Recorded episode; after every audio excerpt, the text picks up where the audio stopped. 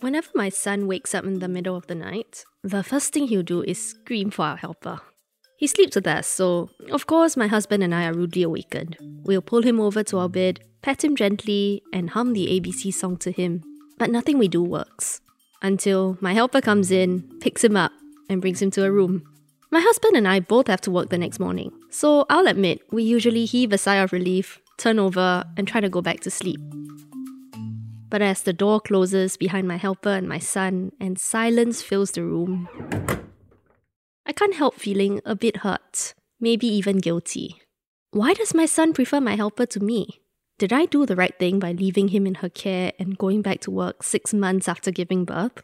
I'm relieved I can sleep, but is that selfish of me?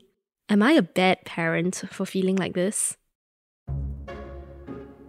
I'm Leanne, a journalist with CNA Insider.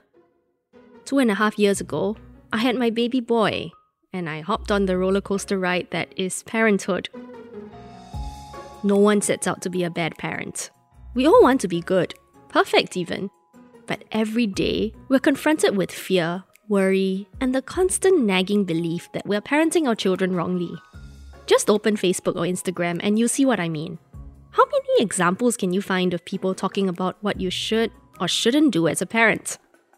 Should I breastfeed my child? Sleep train him? Use baby led weaning? What if he's decided he doesn't want to eat anything green? And how should I handle his tantrums? I don't think we can escape mum or dad guilt. At some stage, most of us end up asking ourselves Is what I'm doing going to scar my child for life? Am I a bad parent?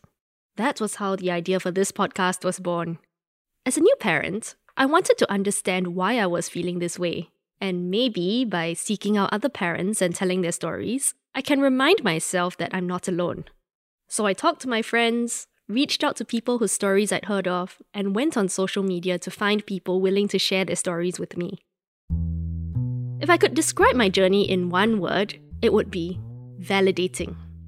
Making this podcast became a safe space for me to share some of my vulnerabilities and to know that what I was feeling was understandable. There was the mom I spoke to who struggled to juggle her tech career and two young kids. How important is work that I can't spend one minute to listen to them? I always tell them don't scream at each other, but I'm screaming at them. So I guess all this guilt comes, that, that's when I will start to cry. And the mother who chose not to give her daughter tuition and then when she got her result slip, she looked at the number and her whole face fell. And it almost turned a different color. There are also stories that just spoke to me powerfully, like the stay home dad who battled depression and won.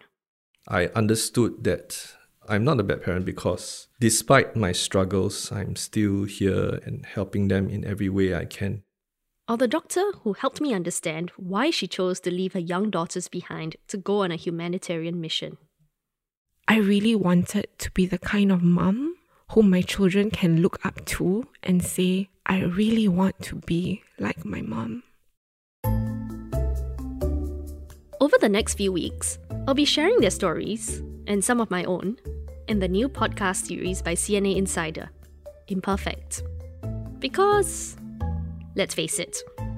If you're not feeling imperfect, you're probably not a parent.